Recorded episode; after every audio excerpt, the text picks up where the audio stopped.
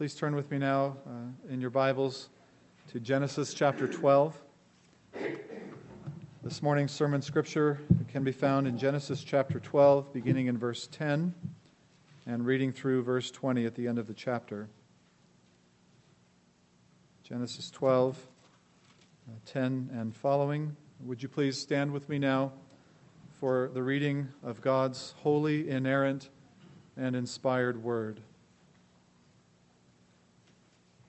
Genesis 12:10 and following. Now there was a famine in the land, and Abram went down to Egypt to dwell there, for the famine was severe in the land. And it came to pass, when he was close to entering Egypt, that he said to Sarai his wife, Indeed, I know that you are a woman of beautiful countenance.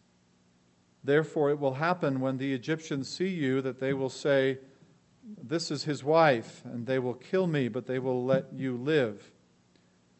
Please say, You are my sister, that it may be well with me for your sake, and that I may live because of you. So it was when Abram came into Egypt that the Egyptians saw the woman, and she was very beautiful. The princes of Pharaoh also saw her and commended her to Pharaoh, and the woman was taken to Pharaoh's house. He treated Abram well for her sake. He had sheep, oxen, male donkeys, male and female servants, female donkeys, and camels. But the Lord plagued Pharaoh and his house with great plagues because of Sarai, Abram's wife. And Pharaoh called Abram and said, What is this you have done to me? Why did you not tell me that she was your wife? Why did you say she is my sister? I might have taken her as my wife. Now, therefore, here is your wife. Take her and go your way. So Pharaoh commanded his men concerning him, and they sent him away with his wife and all that he had. Thus ends the reading of God's holy, inerrant word. May he bless it to our hearts. You may be seated.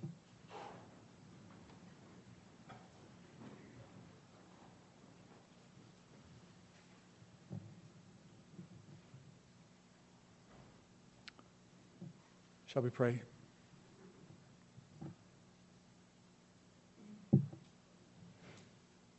Father, thank you uh, for your holy word,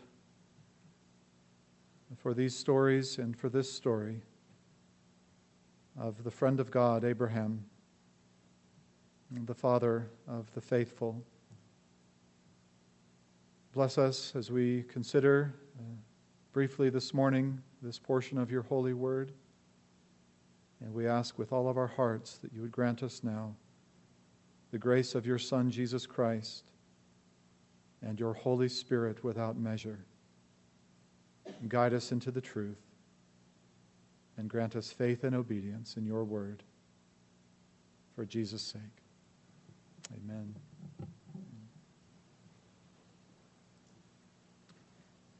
Well, it should come as no surprise uh, to those who are familiar with the Bible to read that there was a famine uh, in the land of Canaan after Abraham and Sarah had arrived there. This is and was a part of the world where severe drought uh, was rather common, and devastating famines were an unwelcome but a regular part of life. It would have been far too great a journey for Abram to go back to Mesopotamia, where he might have found other well watered uh, fertile ground. And so instead, he took his wife, uh, no mention here of Lot accompanying them, and went down to Egypt to dwell there, for the famine was very severe. Egypt would have been a typical refuge in times of famine because the Nile provided a more reliable source of water and therefore of food. This is, of course, the first mention in the Bible of Egypt as a nation uh, or as a kingdom, a country that will be so important for Bible history in so many different ways. And though Egypt for us often carries a negative connotation, it is important for us to remember that this was the first of three times that Egypt would provide sanctuary uh, for God's people. The second time is later in Genesis when Jacob took his family and fled to Egypt, uh, also during times of famine where they ended up staying some 400 years. The third time mentioned in the New Testament book of Matthew was when Joseph and Mary took the infant Savior Jesus to Egypt to escape the satanic and murderous attempts of Herod to kill our Lord when he was still a baby. So, though it was a place of slavery, and it is often how we think of it, Egypt is also a place of refuge and of sanctuary in the Bible. But the sojourn into Egypt becomes the background for a very interesting question that the text, I think, demands of us. Was Abraham's descent into Egypt uh, not merely uh, the lie told to Pharaoh about Sarah, but the descent itself. Was this an example of faithlessness, of unbelief, or of doubt in the promises of God? This has, in fact, been argued most vehemently that the descent into Egypt is not merely a geographical descent, but in fact represents a spiritual descent on the part of Abraham as well. Should not Abraham have trusted in God that God would provide for him and his family, even supernaturally if need be, uh, in the land of Canaan, the land God had promised to him and to his descendants? Should he not have stayed, therefore, in Canaan, trusted in the Lord, believed God's promise, and waited for God's provision? Was his descent into Egypt uh, motivated more by fear than by faith and by unbelief rather than by trust? Was it not a violation of what our Lord Jesus would later teach us? That we should not worry about what we will eat or what we will drink or what we will wear, for our Heavenly Father knows just what we need and has promised to provide us uh, our basic needs. These questions and many others have been asked about uh, Abram's sojourn into Egypt at this point. I've been reading a very wonderful biography of Peter Marshall. Some of you may know it. Uh, a man called Peter by his wife, Catherine Marshall. Uh, Peter Marshall was a Presbyterian minister uh, early in the 20th century who would become the very beloved and revered uh, chaplain of the United States Senate during the 1940s and 1950s.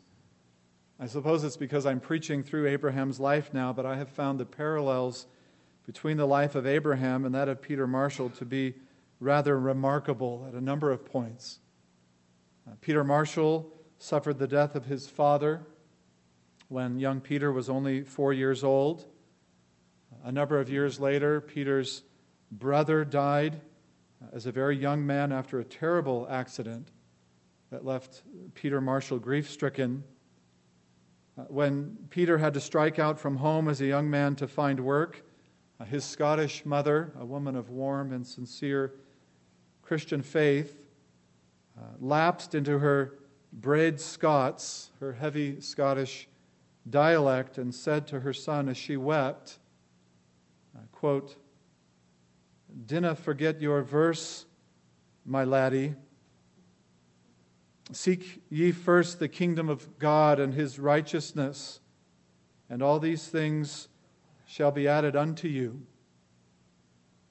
Long ago I put ye in the Lord's hands, and I'll no be taken ye away now. He will take care of you. Dinna worry. So, should Abraham have sought first the kingdom of God and his righteousness and stayed in Canaan, trusting that God would add unto him whatsoever he and his family needed?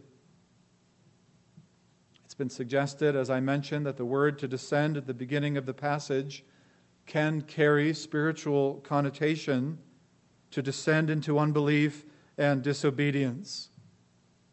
It's further suggested that the word to dwell or to sojourn in verse 10 can mean that Abraham indeed intended to stay in Egypt for a long time, perhaps even to remain there indefinitely. It's further been argued, though an argument from silence, that nowhere in the Bible is Abraham authorized by God to leave the land promised to him. Now, not all have read the passage this way.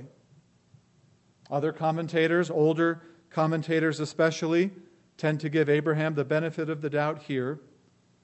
For example, John Calvin commends Abraham and observes that though his faith was severely tested here, and that though the famine presented him with a very significant temptation to his new faith, nevertheless his trust in God's promise was unwavering uh, through circumstances that demanded that he make a sojourn into Egypt to save him and his family.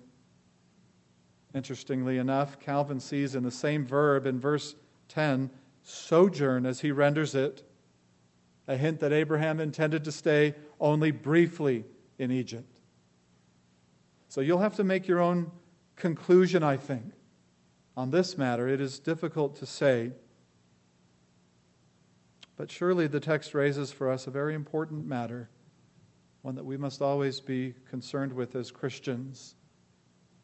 And that is the matter of the relationship between our trusting in God's promises to provide for us and the way in which we go about making sure that we are provided for. It is indeed possible for us, beloved, to run ahead of God and to act in such a way that we do not give God, as it were, the opportunity to provide for us in His way.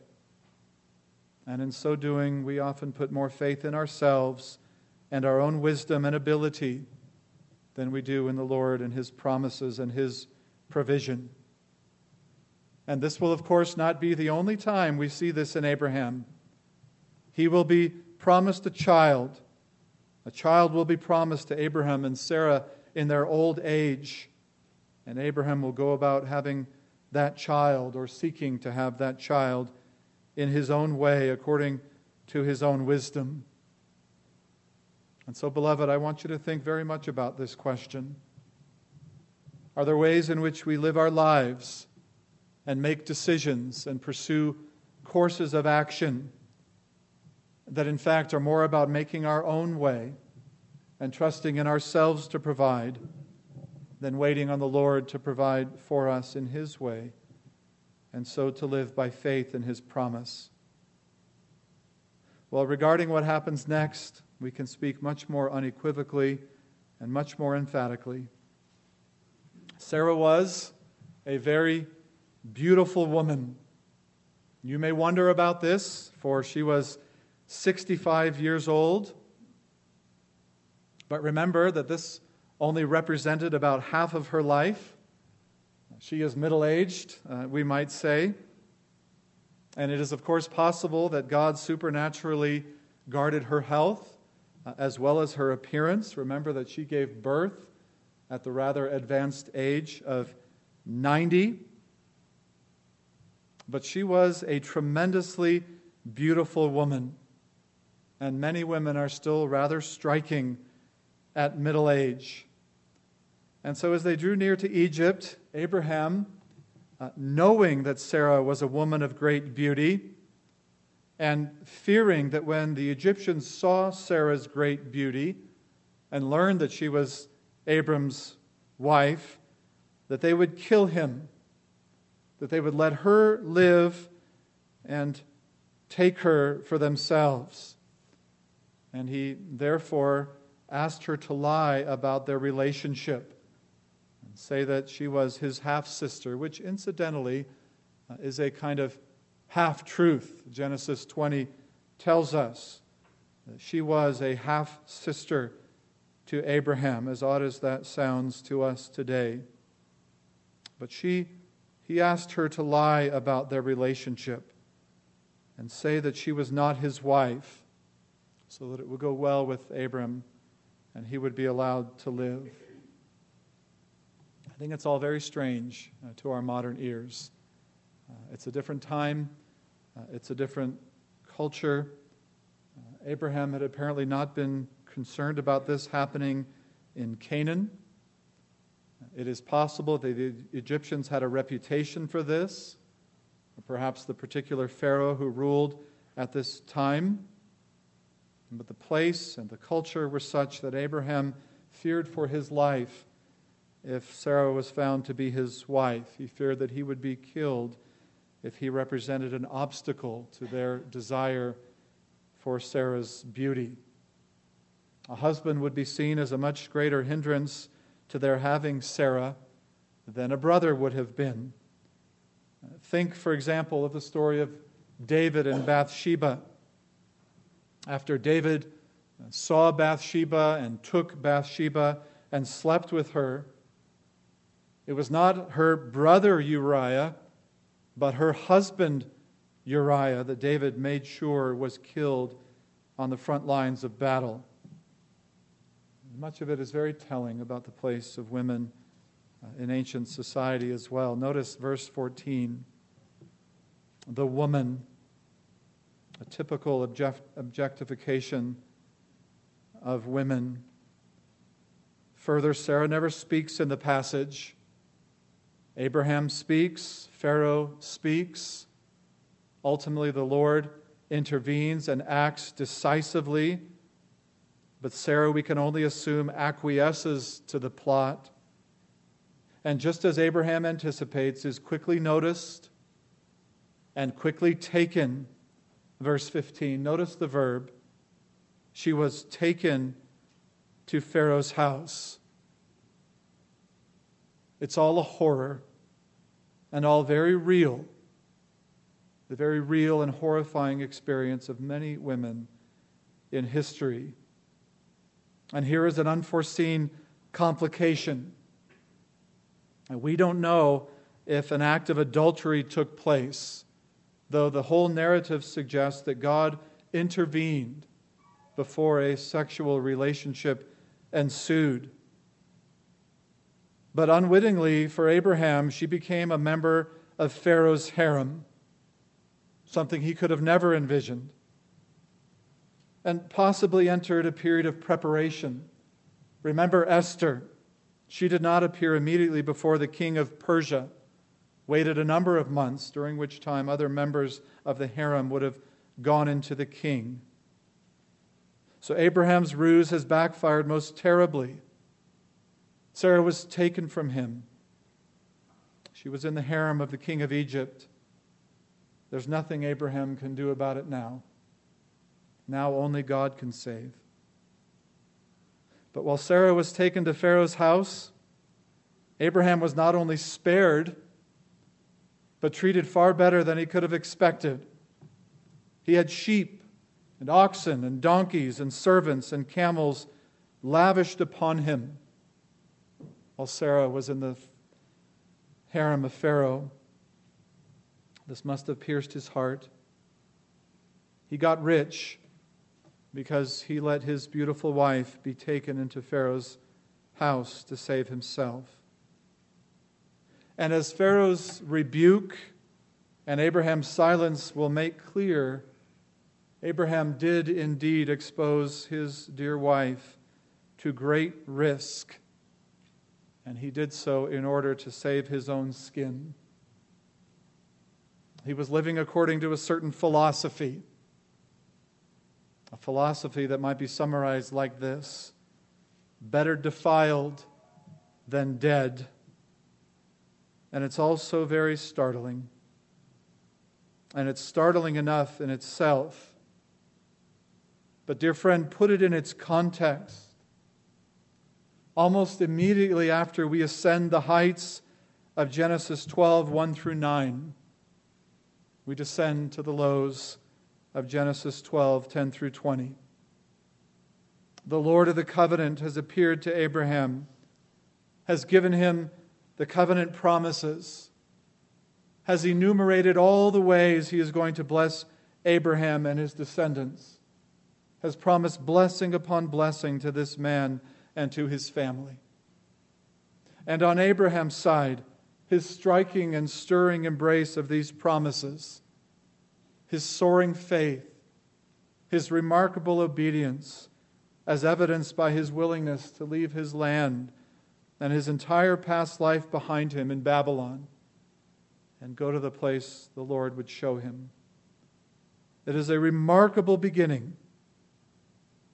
But so soon after hearing God promise the land and the nation and the blessing to Abraham, what do we find? But almost immediately, he is in danger of losing his wife, perhaps of losing his own life, and forfeiting any hope of any offspring who might someday inherit the land of Canaan.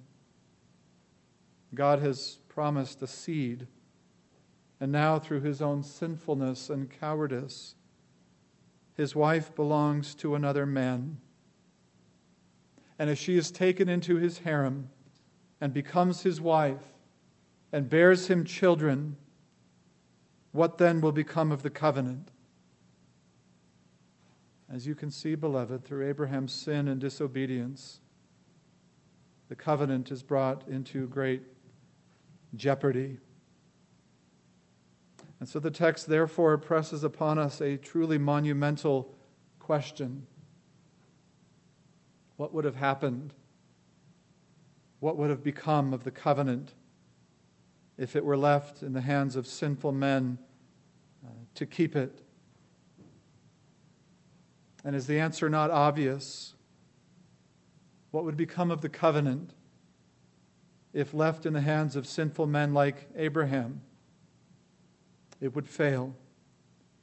Immediately, terribly, catastrophically, embarrassingly, tragically, it would fail. Through the sin of men, the conniving, the cowardice, it would fail, and spectacularly so. And so, obviously, the text provides a great demonstration of the Lord's faithfulness to his promise, of his covenant to his people, and his ability, and his ability alone, to keep it. It's a lesson we will learn again and again through this study, and it's one of the most important lessons we will ever learn.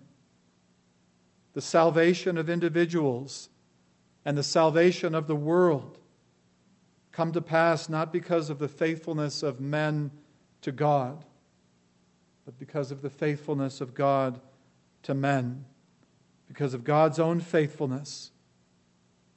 Man's record will be one of failure and folly and sin, but God's record will be one of unrelenting faithfulness to keep his covenant and to do for his people what they could never do for themselves, to get them out of circumstances and situations that they could never get themselves out of by their own power.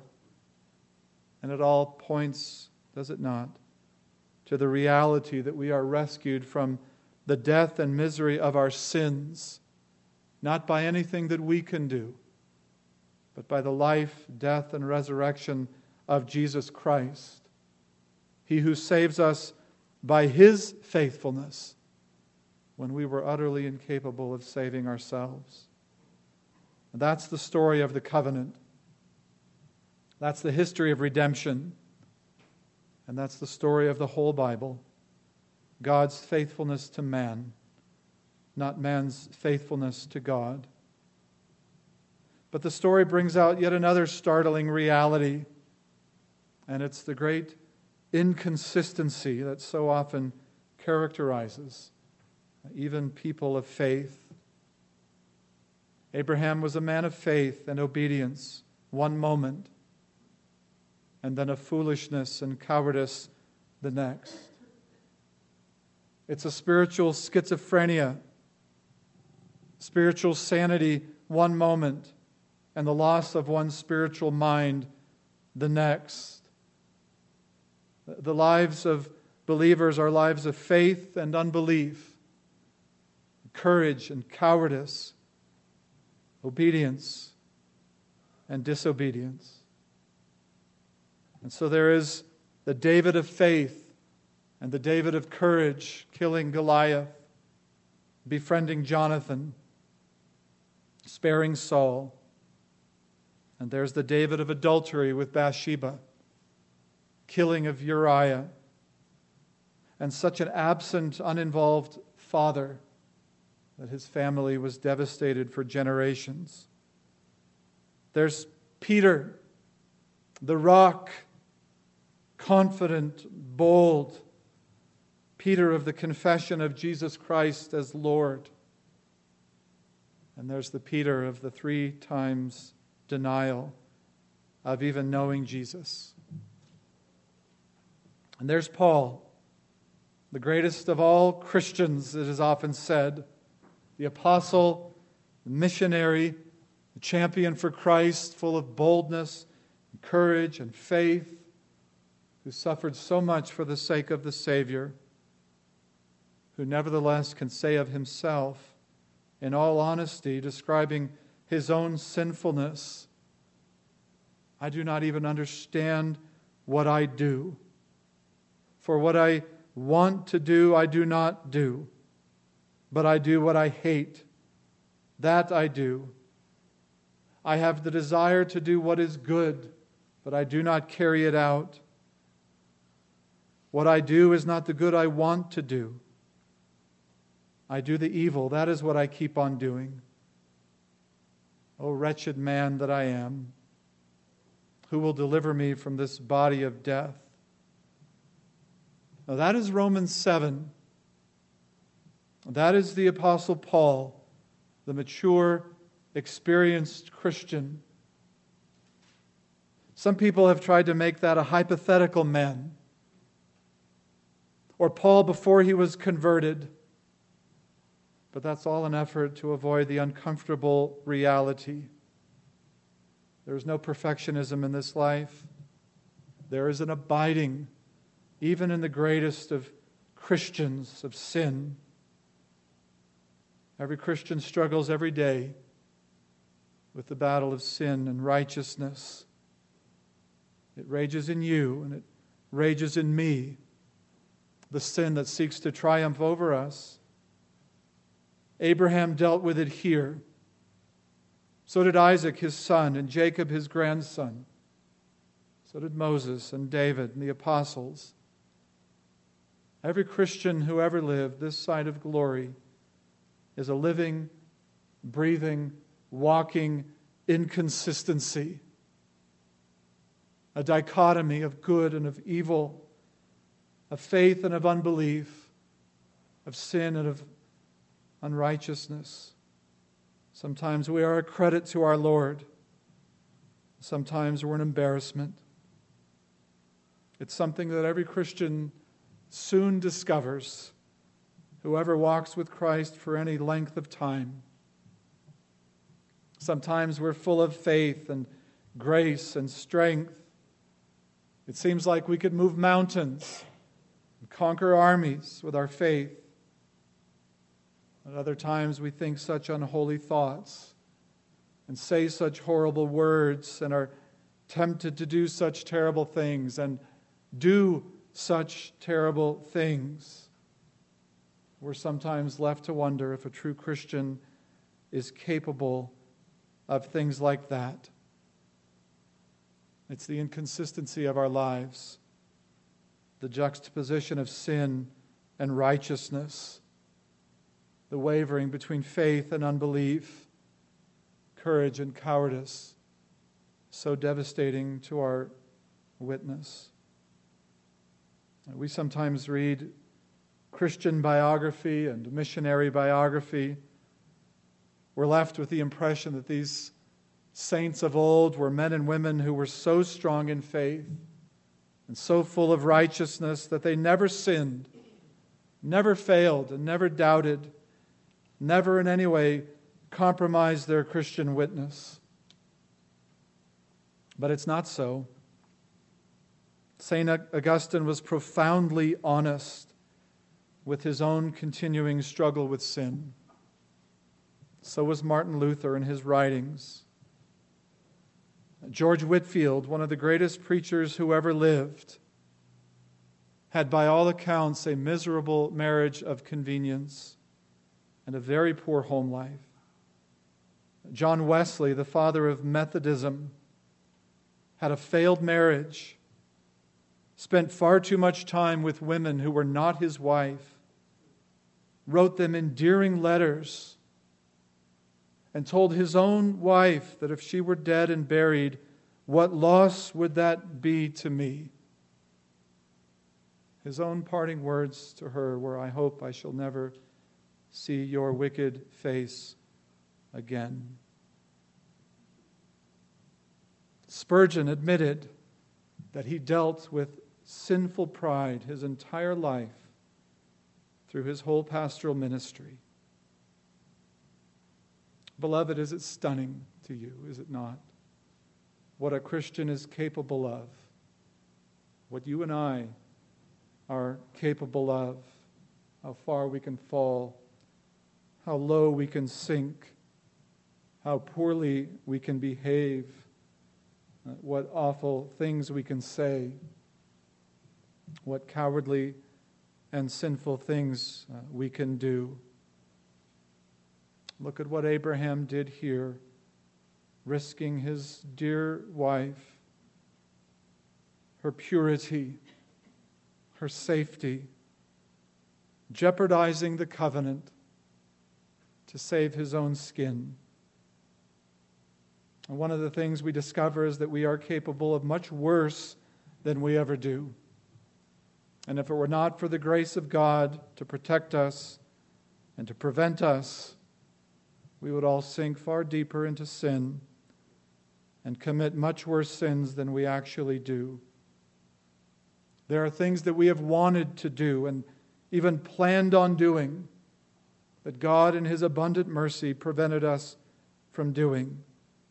Things He prevented from happening, like here, that we in our own stupidity would have caused to happen. That is what God did here. He intervened, He acted at just the right time. He sent plagues to Pharaoh's house to keep the situation from getting completely out of hand and to keep, keep Sarah from getting completely lost and never seen again. And the stunning thing is that Pharaoh somehow recognized in this the hand of God. And he heard and believed the message of the plagues and came to Abraham with a series of very good questions that Abraham himself could not refute. In essence, why did you do this? Don't you see what you've done and what this all could have caused? Now get out of here and take your wife, but not without my strong men supporting you and taking you back where you need to go. He proves himself a better man than the man of God. And isn't that often what we see? How often have we said, Boy, that person would make a great Christian? He or she is so honest, so generous, so kind. Sometimes Christians can be the most courageous, the most generous, the most faith filled people on the face of the earth. And sometimes we can be the most cowardly, the most selfish, the most petty, and the most pathetic. We are at the same time righteous and sinners. We're justified, but we still struggle against sin. We're a new creation in Christ, but the effects of the fall remain in us. And we still do battle against the world, the flesh, and the devil. We're prone to sin, prone to wander, even as redeemed folk. But thank the Lord, He will never let us fully nor finally fall. He will keep us for Himself, He will bring us home to glory. Another parallel Peter Marshall told a lie as a young man. He wanted desperately to join the Royal Navy. He lived near Glasgow, Scotland, near enough to the seacoast where he could go to the harbor and see the Navy ships coming in and out of port. He wanted so much to wear the uniform of a sailor. But you had to be 15 years and nine months to enlist, and he was only 14. So he lied on his application. His application was uh, discovered, the lie was found out, he was rejected, and he had to find something else to do. In time, he received the call to ministry after a visiting missionary came through town. But his lie, his sin, did not disqualify him. If it did, if ours did, we'd all be lost. Now, years later, uh, Peter Marshall's friend would ask him to come to America saying to him, Peter, we've got as many sinners in the United States as Scotland ever had. And he made the journey. He crossed the sea, imperfect, but trusting the Lord, and the Lord would use him. Oh, dear friend, we are all double minded.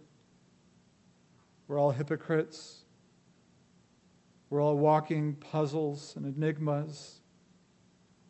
We are at once in love with the Lord and disgusted with our lives. And I might warn you, but most of all, I would encourage you. The final story of your life will not be the record of your sin and your unfaithfulness to God but it will be the record of God's grace and his faithfulness to you. That is what every Christian who ever lived found. How is Abraham known? As the friend of God and as the father of all the faithful, but not as the coward of Egypt. That's grace. Let's pray.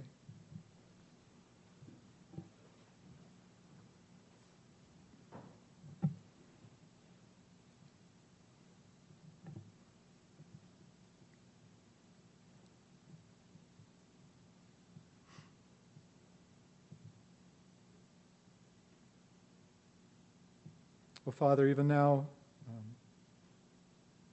some of us feel uh, the weight and burden of sin, and we don't feel that we can uh, lift our eyes to heaven or approach you in your holiness. And so we would thank you, O Lord, for this testimony uh, this morning from your holy word that though we are indeed uh, great sinners and far more depraved and perverse than we care say, that your grace and your righteousness are greater by far and will be the determining truth of our lives who are in Christ. So bless to us now this, your holy word and send us forth with all courage and confidence in your mighty gospel and in your Son, who is strong to save even the vilest of sinners. And help us walk accordingly, we pray, for Jesus' sake. Amen.